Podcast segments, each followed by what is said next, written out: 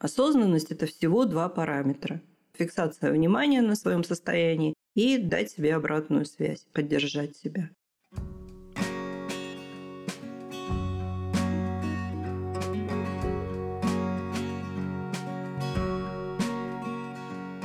Всем привет! С вами подкаст «Мы родители. Миссия выполнима». Автор контента подкаста – врач-психотерапевт Единого реестра психотерапевтов Европы Марина Витальевна Лазовская. Этот проект мы делаем для людей, у которых уже есть свои дети, то есть, собственно, родителей, и для нашего внутреннего ребенка, субличности, которая помогает развиваться, чувствовать радость жизни и принимать ее во всем разнообразии. Здорово, правда? Миссия выполнима. Мы, Марина Витальевна и я, Дарья Лазовская, дочь и сама мама троих детей, записали эпизод о детской способности убеждения, о том, где грань между чуткостью к словам ребенка и зависимостью от его мнения и настроения, а еще о том, что и как дети могут выкружить у непоследовательных родителей. Все эти задачки мы разбираем на примерах, кейсах, ситуациях из жизни, вопросах от волонтера нашего проекта, тоже мамы, и наших слушателей, вас. Актуальнее не придумать. В режиме реального времени вы увидите, как работают алгоритмы, ключевые элементы навыка последовательности. А Марина Витальевна и я покажем, как их применять. Каждый выпуск подкаста мы пишем вместе с вами во время живой трансляции, а это настоящее интерактивное шоу. Ждем вас по пятницам в 10.00 по московскому времени в нашем телеграм-канале «Не психуй». Активная ссылка в описании выпуска. Я, Марина Витальевна, темой нашей сегодняшней трансляции, ну, понятно, что у нас темы такие достаточно условные, но вот э, у меня тема такая сегодня сформировалась. Что могут выкружить дети у недостаточно последовательных родителей, например? То есть, э, если чуть расширить ее, то где проходит такая вот эта вот зыбкая грань между тем, что нужно слушать своих детей доверять им и прислушиваться к их мнению, и, собственно, роль родителя, который может всегда сказать, что ну нет, мы так не делаем, поэтому ты можешь что угодно говорить, но ничего не поменяется и будет так, как сказал я. Хорошо, я не возражаю, только уточни, пожалуйста, контекст. О каком ребенке идет речь? О нашей субличности ребенок или о биологическом ребенке? Но мы начнем с биологических детей, потому что это все-таки более очевидная история, и все-таки у нас здесь собрались э, те, кто сами уже являются родителями, и им это интересно, хотя бы потому, что как минимум они уже с этим сталкивались. А потом можно перейти и к нашему ребенку, потому что он-то тоже умеет и практикует. Да, ну если мы помним, что алгоритм один и тот же, он поэтому называется универсальный, что внутри, то есть снаружи, или, как говорят физики более красиво, микрокосм повторяет макрокосм.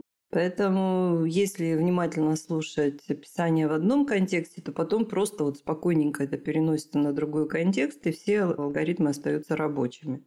Итак, э, что могут сделать дети с родителями недостаточно последовательными? Ну, здесь нужно, опять же, опираться на то, что дружелюбие, покладистость, умение договариваться, искать компромиссы напрямую, напрямую, подчеркиваю, красным, зависит от уровня энергии в субъекте, в данном случае у родителя. Поэтому, если родитель наполнен энергией, у него все хорошо, хорошее настроение, Дети чутко улавливают, потому что ребенок это радар. Он постоянно настроен на сканирование окружающей среды, чтобы выкружить себе вот тот вариант жизни, где будет больше удовольствия и меньше наказаний. Поэтому, если ребенок уловил, что родитель в ресурсе, в моменте и в потоке, не могу удержаться, у меня просто в голове этот мем сидит то он обязательно этим воспользуется, ибо он ребенок, он движим инстинктами. Еще раз, получить все удовольствие, какое можно получить на данном отрезке своей жизни, и избежать наказания за получение удовольствия, в частности. Поэтому ребенок улавливает это настроение и идет к родителям вот э, клянчить, иногда даже не клянчить, а требовать. Ну, чаще всего дети очень умные, и поэтому они изобретают такие манипуляционные механизмы воздействия на психику родителей. И чаще всего у них это получается. Но ребенок, он же маленький, он не понимает, вернее, у него есть алгоритм. Если что-то произошло один раз, это будет повторяться. То есть он растет благодаря тому, что у него формируются рефлексы. Делаешь так, будет это, делаешь так, будет это. И поэтому он вот сделал вот так, получил удовольствие, он на завтра хочет закрепить результат, он снова будет требовать этого же. Это абсолютно естественно для любого живого существа, которое еще не обладает самоконтролем. И родитель на следующий день, ну, уже в другом состоянии, мягко говоря. Ну вот очень, чтобы ярко себе это представить, вот давайте представим родителей, например, 31 декабря, да, наконец-то последний день в году, все проблемы якобы останутся тут. Вот он новогодний стол, вот он огонечки, вот предвкушение праздника – все на подъеме, все в эйфории, дети тихо сходят с ума, по хорошему смысле этого слова, просто вьют веревки своих родителей. Наступает 1 января. И они проснулись, да, и ребенок хочет снова, ему хочется всего того же, что он получал вчера, от чего он кайфовал. Но родитель уже в другом состоянии. Он уже в состоянии дефицита. В состоянии дефицита мы враждебные, мы закрытые. Нам хочется, чтобы нас оставили в покое, потому что состояние неприятное. И мы, даже если это не связано там с возлияниями, мы, находясь в дефиците, все равно чувствуем себя эмоционально вот такими вот, э, мягко говоря, разбалансированными. У нас такое тоскливое или тоскливо-злобное бывает настроение. В общем, оставьте меня в покое, мне вам нечего дать, я не хочу не видеть никого, просто мне самому плохо. И ребенок за то же самое, что он получал вчера в виде удовольствия, сегодня получит наказание. Поэтому нужно четко понимать, что если вы дефицитарны, а для этого нужно понимать свою дефицитарность, или понимать ее на самом деле очень легко.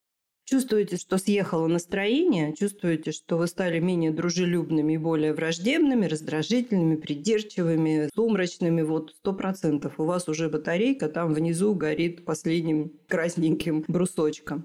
Поэтому нужно следить за своей дефицитарностью, не допускать ее надолго в экстремальных формах и давать э, себе возможность вот именно понять, что я сейчас нахожусь в дефиците.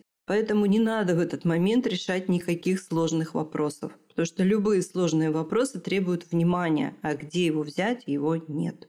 Поэтому как будут решаться вопросы по принципу отрицания? Запреты, наказания, назидания и весь вот этот неприятный для детей список. Поэтому нужно, понимая это, сказать, например, ребенку, радость моя, я понимаю тебя очень хорошо, я помню, что я тебе вчера это разрешала, или разрешал. Давай отложим немножко решение вопроса и назвать, например, ну, какое-то вменяемое для ребенка понятие. Не через неделю, конечно, а несколько часов. Давай мы э, отложим сейчас решение этого вопроса, а потом к нему вернемся. Не объяснить, но это зависит от возраста ребенка, конечно. Более старшим детям, это район где-то 5, 6, 7 лет, им уже можно объяснить, знаешь, я сейчас не очень хорошо себя чувствую, у меня состояние такое неприятное. Я вот восстановлюсь, и мы с тобой решим этот вопрос. То есть разговаривать с ребенком на базе понимания его чувств, его желаний, и давать ему обратную связь, чтобы он тоже понимал, что когда ему плохо, когда он чувствует себя неуверенно, или у него что-то болит или не болит, но ему просто эмоционально некомфортно, это не то время, когда нужно решать какие-то сложные вопросы и принимать какие-то сложные решения. Вот и теперь этот алгоритм спокойненько берем как кальку и переносим на самих себя. А помните, мы в одном из недавних э, эпизодов говорили о том, что родители предполагают, ну то есть это такое по умолчанию идет, что в отличие от взрослых ребенок-то всегда в ресурсе. Он что у него в жизни происходит? Он же не сеет, не пашет. Э, откуда молодой? Откуда у него взяться там? Э, он всегда должен быть в ресурсном состоянии. Я просто хотела привести пример.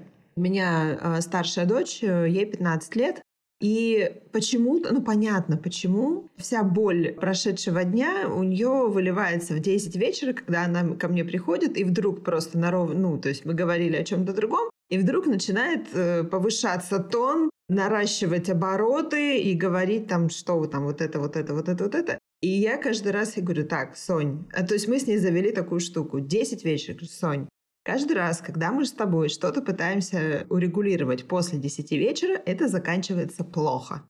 Потому что ты не в ресурсе, я не в ресурсе, конструктива здесь уже нету вообще. Давай поговорим об этом с утра. А сейчас ты пойдешь и ляжешь спать. И это реально нас спасло, потому что несколько таких очень серьезных потасовок у нас происходило именно после 10 вечера, причем ни о чем. То есть там не было никаких фактов, там были только эмоции. Ну, давай зачетку, мудрая мать. Горжусь тобой. И действительно, ты проиллюстрировала то, что я сейчас сказала. Когда мы дефицитарны, вот просто запомните, дефицитарность – это синоним враждебности, потому что дружелюбие – это очень сложная культурная настройка. Она у нас, у людей, как вида, образовалась не так-то уж давно. И посмотрите, она постоянно слетает. Чуть что, чуть стало хуже, все, начался повышаться уровень агрессии в социуме, имеется в виду. Все то же самое происходит у нас самих. Поэтому во враждебном, дефицитарном состоянии просто нужно это запомнить. Вот нужно сказать вот то, что сказала Дарья, или то, что я сказала. Я себя чувствую так-то и так-то, то есть дать фактическое описание своей реальности, наша любимая ФОТР, и дать вменяемый какой-то срок, когда мы решим этот вопрос. Ребенок учится, и мы сами учимся, наш травмированная субличность ребенок, которая, собственно, тоже находится в таком состоянии дефицитарности, она тоже должна понимать, что с ней разговаривают, ее не подавляют, ее не отметают, ее не выносят за скобки, с ней разговаривают, ей дают внимание. Потому что лучше всего, лучше всего покрывается дефицит вот этот внутренний именно тем, что мы даем внимание. Осознанность – это всего два параметра – фиксация внимания на своем состоянии и дать себе обратную связь, поддержать себя. Вот и все. Наш курс сенсория весь направлен на то, чтобы развивать вот нейросети вот этой вот такой, скажем, рабочей внимательности. Потому что мы сидим, вот буквально сидим на мешках с золотом и при этом чувствуем себя нищими. Почему? Потому что нас не научили, нас сфокусировали на совершенно других вещах, большая часть из которых бесполезна и никогда в жизни не пригодится, Некоторая часть из них просто отравлена токсичными отходами предыдущих поколений и фактически не научили нас фокусировать внимание на том, что будет пополнять наш ресурс и делать нас самих источником своего благополучия. Мы все были воспитаны одними и теми же поколениями. Ваше поколение было воспитано тем же поколением, что и ваши ровесники. Наше поколение было воспитано тем же поколением, что и мои ровесники. Ну, то есть у нас у всех примерно одинаковый набор э, нарушений алгоритмов, скажем так. Но начать-то все равно придется только с себя. Невозможно начать с кого-то другого. Ну, то есть можно попробовать, но эта попытка обречена на провал, фрустрацию и разочарование. А самое главное, на нее потратится много времени, а время – это бесценная валюта. Четыре тысячи недели нам всего лишь отпущено плюс-минус 650, если 85 лет кто-то проживет. И это время тратится совершенно зря, потому что пока не восстановишь алгоритмы, работать не будет. А алгоритм во мне все начинается, во мне развивается, от меня распространяется, это вот тот самый такой отрезвляющий алгоритм, что менять нужно себя. И тогда будет меняться это кино под названием «Жизнь», на которую мы себя проецируем. Ну, я вот у вас подцепила и везде теперь пишу, что мы тут ни с чем не боремся, а меняем старое на хорошее. Да, это правильно. И главное, что мы с пользой время инвестируем. Не тратим его, а инвестируем в себя. Вот даже просто так задуматься, да, вот если оглянуться, скажем, ну не будем брать 22 год, потому что стряску получили все значительно. Ну вот возьмем 21 год. В 20-м тоже все были в шоке, пандемия началась. В 21-м уже все привыкли, более или менее адаптировались. И появилось огромное количество онлайн-вариантов обучения. Вот я просто, ну, как бы за своим сектором, за своим цехом присматриваю, и я вижу просто, как грибы после дождя растут курсы, марафоны, интенсивы. Меня от этих слов просто аж триггерит. То есть кто-то буквально сходил на курс кому-то и еще даже его не закончив, уже продает билеты на свой курс. Это жуть. Для меня это, ну, для всех, наверное, профессионалов, скажем, моего уровня, это, наверное, был такой громадный триггер. Мы понимали, что это просто отчаянный такой токсичный бред. Но тем не менее, так вот вопрос, почему их столько много и появляются все время все больше и больше, Значит, вероятно, они не работают, раз потребность в количестве постоянно повышается. То есть потребитель постоянно ищет новые варианты. Почему? Потому что, наверное, те, которые он уже прошел, для него не сработали. Ведь это же так просто, да? Просто немножко включить логику. Помните, мы это обсуждали, правда, не в а, подкасте «Мы родители. Миссия выполнима», а в подкасте «Не психуй» где-то на заре про харизматичных а, лидеров а, и вот эти вот все курсы. Ну да, харизматичный лидер, к нему пришли люди, он дознул их своей раскрученной харизмой. Харизма откликнулась. Отдалились от лидера, нужно пахать, пахать не хочется, ничего не работает, ищем следующего лидера. Это фактически зависимость. Я, по-моему, на этом же подкасте говорила, что я знаю нескольких человек с зависимостью от курсов личностного роста. Самая натуральная зависимость. Магазин возможностей – это подборка курсов школы самосоздания, инструментов на научной основе с учетом знания и понимания алгоритмов жизни. Каждый курс – устойчивая инвестиция в изменчивом мире. Они не портятся и не устаревают. Курсы и инструменты качественны, эффективны, уникальны и долговечны. Они проверены на практике и показывают высокие результаты. А еще адаптируются под владельца и развиваются вместе с ним. Выбирайте курс, пользуйтесь возможностями, живите лучше. Активная ссылка в описании выпуска. Так, а у нас есть вопросы, Марина Витальевна. Марина Витальевна, скажите, пожалуйста, в ситуации, когда ребенок 5 лет научился манипулировать, мягкостью и лаской добиваться от родителей нужного для себя, нужно ли сохранять твердость, разоблачать манипуляцию и не поддаваться, или можно поддержать ребенка в его инициативе? Бабушка моя говорила, ласковый теленок двух мамок сосет. Моя более строгая мама говорила, цитату, видимо, кого-то из любимых ее классиков приводила, что ничто не стоит так э, дешево и не ценится так дорого, как э, вежливость. Ну, с какой стороны не подойди, это действительно так, потому что если ребенок в силу своего характера, в силу своей генетической, эпигенетической сборки вот получился таким вот, ласковым, покладистым, то ему действительно легче получать от родителей то, что он хочет. И напоминаю, да, ребенок и ребенок наш внутренний хотят только двух вещей – получить удовольствие и избежать наказания. Поэтому действительно это работает. Я ничего не вижу плохого в манипуляциях, если это манипуляции, которые ведут к чему-то хорошему. Манипуляция в переводе с латинского – это управление, искусное управление. Поэтому мы учимся манипуляциям с детства, дети учатся манипуляциям у нас. И э, когда родители, ну, скажем, понимают, что ребенок иногда заносит, то есть он реально уже раздвигает границы дозволенного, путает берега, как принято говорить, и его нужно останавливать. Ну, тогда мы опять применяем алгоритм ФУТР. Мы даем ему обратную связь, фактически описываем реальность того, что происходит, например, сказать пятилетнему ребенку уже можно. Радость моя. Начинать всегда нужно с чего-то хорошего. Имя обычно детей настораживает. Мы все очень любим свое имя, но зачастую, потому что у большинства людей нарушен, да практически у всех, я не встречала у людей, у которых не нарушен бы был этот алгоритм, что родители нарушают алгоритм на пять случаев похвалы и одобрения нужно давать только одно критическое замечание, наставление, там, наказание. У всех этот алгоритм был нарушен. И поэтому, когда к ребенку обращаются по имени, у ребенка чаще всего есть рефлекс «сейчас мне влетит». Поэтому обратную связь нужно все-таки начинать с чего-то более такого приятного и менее, скажем так, если вы точно не знаете, менее триггерящего. Ну, радость моя, солнце мое, там, котенок, зайка, лапушка, как хотите.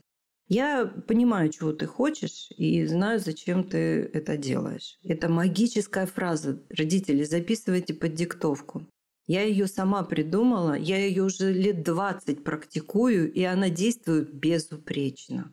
Ну, я потом чуть ниже объясню, почему она действует так на детей. Это вот реально вот как дудочка ребенок замирает, у него происходит такой внутренний коллапс психологический. Пока он соображает, что ему сказали, вы уже сделали свое дело.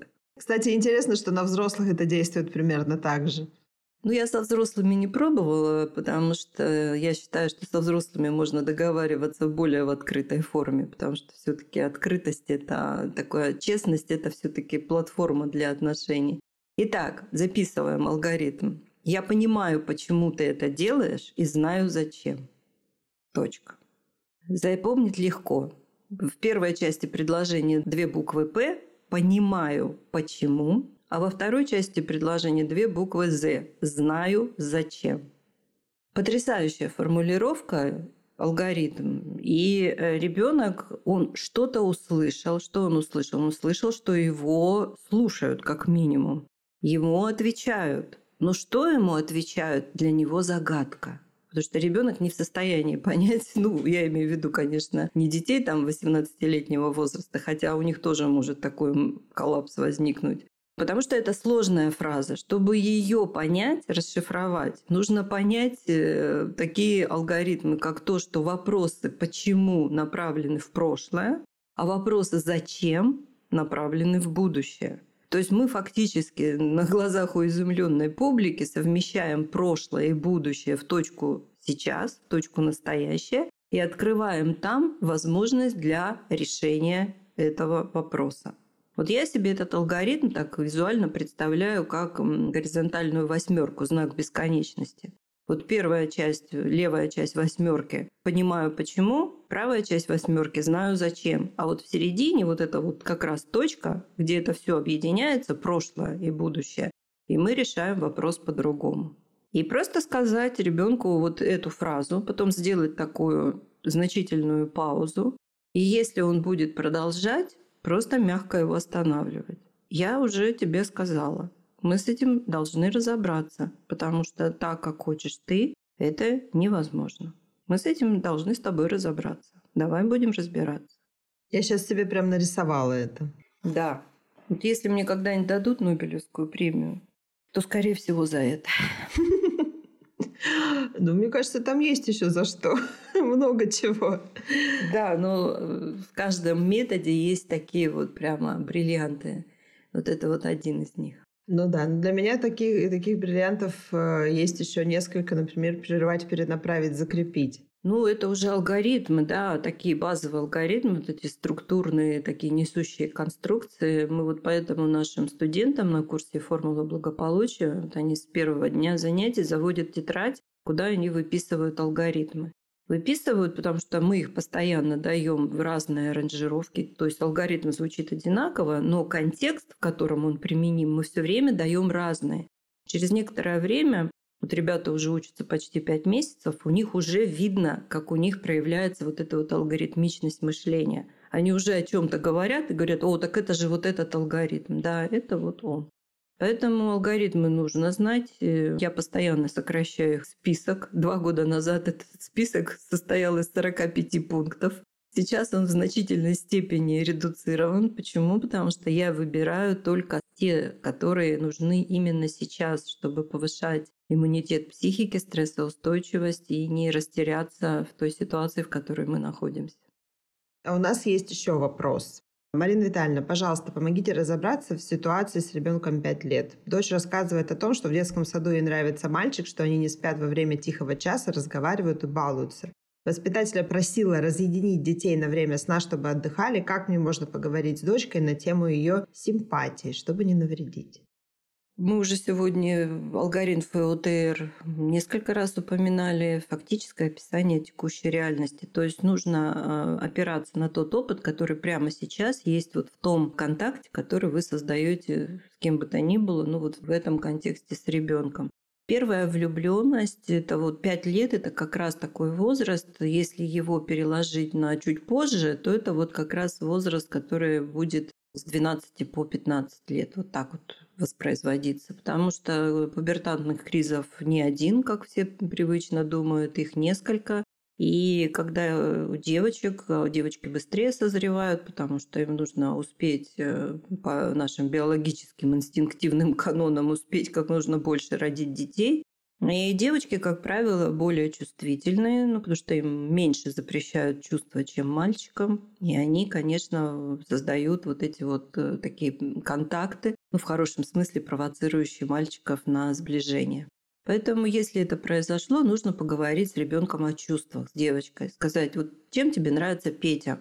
Вот мне воспитательница сказала, что вы там много разговариваете, много времени проводите вместе. Не надо говорить, что вот вы там во сне, на кроватях. Не надо у ребенка создавать ненужные ассоциации, которые неизвестно чем обернутся потом в его психике.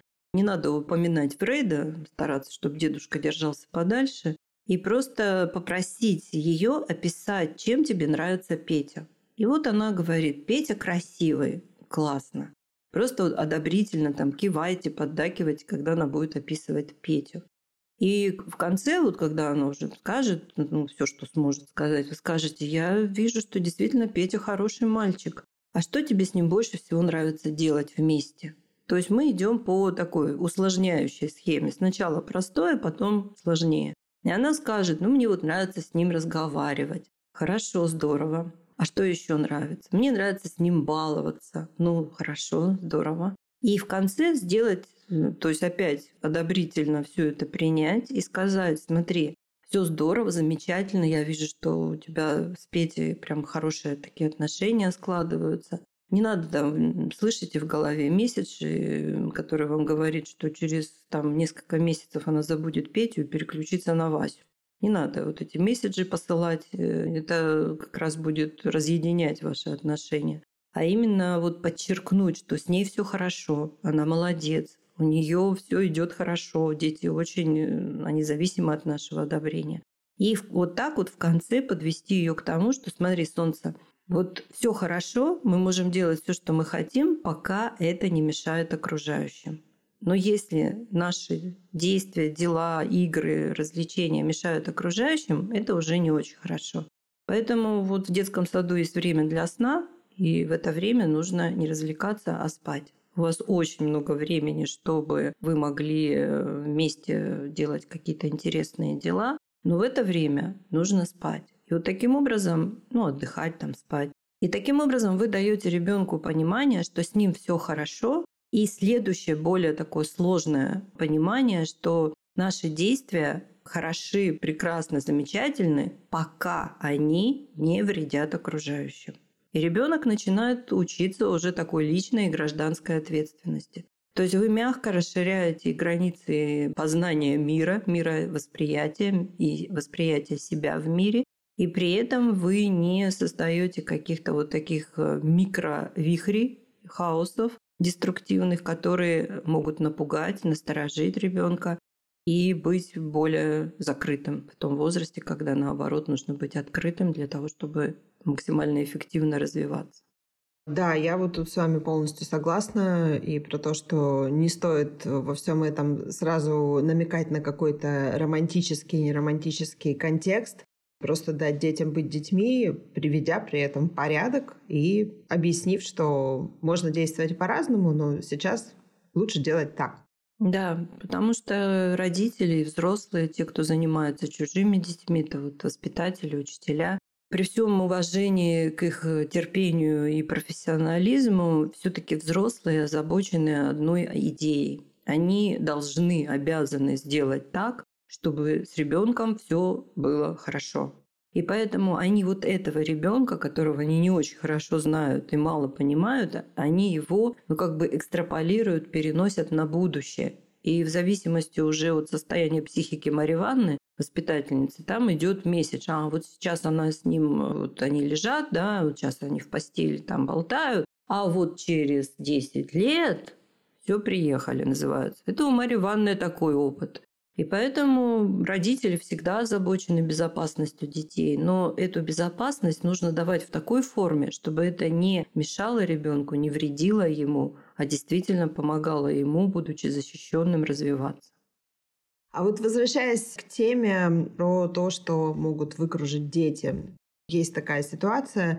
Мальчику 8 лет, очень развитый, очень развитый мальчик. Недавно переехал из э, другой страны сюда, и пошел в московскую школу, классную школу, в первый класс, и ему скучно. Ему в школе скучно, потому что он многое из того, что там сейчас идет в первом классе, он знает и умеет, но в другой класс его, соответственно, перевести пока не могут, потому что, ну, такая система. И ему скучно, и он говорит, я не буду вообще ничего делать. Я не буду делать уроки, тем более, что это не обязательно. Я все равно знаю все, что они уже знают, и все, что они проходят. И вообще никто не знает, что случится потом. Я, может, в этой школе-то потом учиться не буду. Зачем мне стараться? И вот этот месседж он э, маме своей постоянно посылает. Вот как, э, что можно проговорить э, с ребенком, чтобы не зависеть от его мнения, чтобы он понял, что есть его мнение, а есть необходимость, есть правила. Я помню, что мы на одном из подкастов это уже обсуждали. Кажется, это был подкаст, что дети грубят, хамят и высокомерно разговаривают. Там был похожий вопрос, что ребенку скучно, и он не хочет заниматься этими тупыми занятиями. Можно там это еще послушать. Родителям нужно вспомнить алгоритм, который мы уже сегодня упоминали. Сначала принятие, а потом наставление, не наоборот. Поэтому раздражающее поведение ребенка обычно подталкивает, прям подталкивает родителей к тому, чтобы они поступали наоборот. Ну почему? Потому что с ними так поступали. И это, в общем, такая э, генетически закрепленная привычка. И когда родители становятся разумными, ну вот наш проект, он посвящен как раз тому, чтобы родители становились более разумными, более образованными, именно в контексте понимания своей родительской роли. И понимали, что вот поставьте себя на место ребенка. Вы что-то сказали, и вам сразу же на это дают критическое замечание, вас сразу же начинают наставлять. Что вы делаете? Инстинктивно это происходит. Инстинктивно, на уровне инстинктов. Мы зажимаемся, напрягаемся, нам уже не хочется ничего слышать, мы становимся враждебными, и нам хочется только нападать, убегать или продолжать оставаться вот в этой отключке оцепенения. Все то же самое происходит, естественно, и с детьми. Поэтому сначала расположить к себе ребенка, принять его, вот то, что он сказал, и таким, каким он это сказал. А потом, вот мы только что, вот я давала пример, как выходить уже на наставление. Можно сказать, например, так, что я понимаю прекрасно твои чувства, я тоже не в своей тарелке себя чувствую, когда мне приходится в новом коллективе, тем более, если там что-то делается не так, как я привыкла. Слушай, ну а что делать-то? В любом случае, ну мы не можем тебя забрать из школы.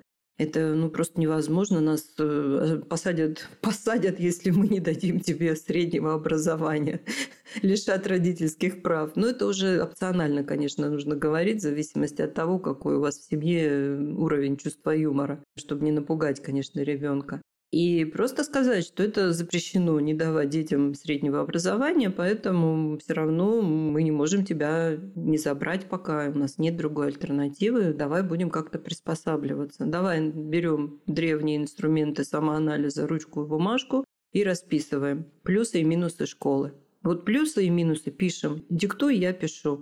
Да нет там никаких плюсов. Стой, плюсы всегда есть. Ну нет, не бывает такого. Плюсы заканчиваются только тогда, когда мы умираем, нас больше нет. А так у нас всегда есть плюсы. Можно взять там, мне кажется, в каждой семье есть этот символ нашего любимого алгоритма, что в каждой опасности есть возможность инь-янь показать, смотри, в белой рыбке черный глазок, в черной рыбке белый глазок. Вот во всем плохом, что ты знаешь сейчас в школе, что-то есть хорошее, давай. Он говорит, ну, например, там прикольные ребята. О, и процесс пошел. То есть вы честно расписываете плюсы и минусы и говорите, давай будем как-то попробуем опереться на плюсы. Например, ты будешь тихо, спокойно сидеть на уроке, а потом на перемене вот общаться, развлекаться. И, в общем, восьмилетний ребенок это еще не такой большой ребенок, чтобы можно было, скажем так, пойти на такие сложные манипуляции, которые он пытается совершить. Еще раз, нужно просто помнить, что вот как только ребенок открывает рот, он хочет только двух вещей – получить удовольствие и избежать наказания. Вот просто это нужно запомнить, и вам станет намного легче. Вы будете меньше психологизировать. Восьмилетний ребенок, он еще просто очень сырой. Сырой в том плане, что он только что закончил, ну, скажем, детский сад, он, где он был на пике своих возможностей, все были младше его, они такие иерархические альфа-самцы, альфа-самки в выпускном классе детского сада. И тут он попадает в школу, где он опять на самом дне. Вокруг все старше его, сильнее, умнее, а он опять на самом дне. То есть это такой возраст импринтной уязвимости, когда ребенок больше защищается, потому что ему нужно адаптироваться как-то в этой новой опасной для него среде. Поэтому если восьмилетний ребенок делает такие заявления, то, скорее всего, это, это не скорее всего, это его защитная стратегия. Он пытается выработать защитную стратегию именно потому, что ему плохо там эмоционально. Не потому, что ему скучно учиться, а потому что он там пока еще не нашел своего места. И вот сделав вот этот вот э, анализ, вы сможете создать какую-то систему, где он будет опираться на то сильное, что в нем есть, на те ресурсы, которые делают его компетентным. Ну, например, он там спортсмен или умеет там рассказывать что-то интересно. Вы делаете акцент на этом, и, как говорит наш друг и учитель Роберт Сапольский, что если мы знаем, что у нас есть какая-то отдушина, мы перенесем всю скукоту и рутину, которая оплачивает эту отдушину. Я вот зачитаю все-таки один комментарий. Добрый день всем. Мне нравятся все алгоритмы. Каждый рабочий, если их не только знать, но и пользоваться ими, применять их в действиях. Поэтому один из алгоритмов, который мне нравится, нас меняет только действия. Действуйте, действия меняют жизнь. Каждое действие дает результат. Марина Витальевна, спасибо вам, что познакомили меня с алгоритмами, которые меняют меня и мою жизнь. Вот. Здорово. Видите, написал Класс. человек обратную связь, да и уже в себе закрепил вот это вот чувство радости от того, что жизнь приобретает упорядоченную форму, хаоса становится меньше. Это здорово. Я вот сейчас держу в руках э, ручку, которую я купила вчера. Мы вчера одного хорошего человека ознакомили с Нюрнбергом. И рядом с Нюрнбергом есть э, очень такая известная во всем мире фабрика Фабер Кастел, которая насчитывает сейчас уже девятое поколение, то есть 280 лет этой фабрики, девятое поколение сейчас управляет. Ну, если сократить путь к пониманию, то это люди, которые первыми стали в массовом варианте выпускать э, карандаши, наши привычные карандаши, дерево внутри графит. Самые любимые карандаши, да. самые любимые мои карандаши Фабер Кастель. Да, Фабер Кастель это мировая марка, то есть это бренд, это высочайшее качество. И я периодически, предварительно приняв таблетку от жадности, я туда заезжаю в магазин. При фабрике есть магазин, он потрясающий совершенно. Но это вот бутик э, канцелярских товаров, можно так сказать. И вот э, сейчас я держу в руках ручку, и эта ручка символизирует то, что все взрослые сдались детям. Они просто массово капитулировали, потому что это первый раз я вижу ручку, у которой кончик из мягкого силикона. Грызи, деточка, расслабляйся. Прекрасно. Вот реально, я вчера, когда увидела, у меня инсайт был такого уровня. То есть взрослые сдались. Они поняли, что все равно все, кто учится, грызут гранит наук, будут грызть кончики своих ручек и карандашей. Но если у карандаша есть сверху резинка, то вот на ручках ее заменили на такой приятного зеленого цвета, такой приятной плотности силикон. Причем это практичные немцы, эта силиконовая вставка вытаскивается, и можно купить замену. Обалдеть, это какой-то новый виток эволюции. Да, мне даже хочется эту ручку сфотографировать и в чат фотографию поместить. Друзья, если хотите увидеть, я сделаю это для вас. Да, я голосую за. У меня есть свой вариант. Ну, вот у меня в моей гетто-звукозаписывающей студии лежат всякие вещи, которые мне нужны во время трансляции. Например, древние инструменты самоанализа и у меня лежит э, обыкновенная винная пробка. Те, кто к нам приходил на тренинги подтяжки для настроек, и наши студенты курса «Формула благополучия» видели, я показывала упражнения для расслабления мышц челюсти как раз вот с использованием винной пробки. И у меня, когда я чувствую, что начинает меня косить куда-нибудь, я пробку в зубы иду массировать мышцы челюсти. Да, Потому что действительно это очень полезно. Вот наша знаменитая лор-гимнастика, она тоже направлена не только на профилактику заболеваний лор-органов, но и на снижение уровня вербальной подавленной агрессии. Да, здорово. Все, чем мы пользуемся, все, что мы делаем, кроме того, что мы не делаем, приносит результат. Да, и это тоже алгоритм. Марина Витальевна, спасибо вам за ответы на вопросы, за глубокое погружение в тему, ваш юмор, который помогает справляться с трудными темами и лучше их понимать. Было здорово сегодня. Замечательно. Благодарю тебя, Дарья, и тоже тебя хочу поблагодарить в ответ за такую глубокую подборку вопросов, которые ну, не дают мне просто возможности не нырять глубоко и не вытаскивать для нас, для всех жемчужины оттуда мудрости. Друзья, до новых встреч. До новых встреч везде. Всем до свидания. Да, до свидания. Хотите задать вопрос или предложить ситуацию для разбора? Пишите продюсеру проекта, мне. Контакты в описании выпуска. Слушайте наш подкаст, чтобы научиться менять старое на хорошее и подписывайтесь на любых удобных вам подкаст-платформах.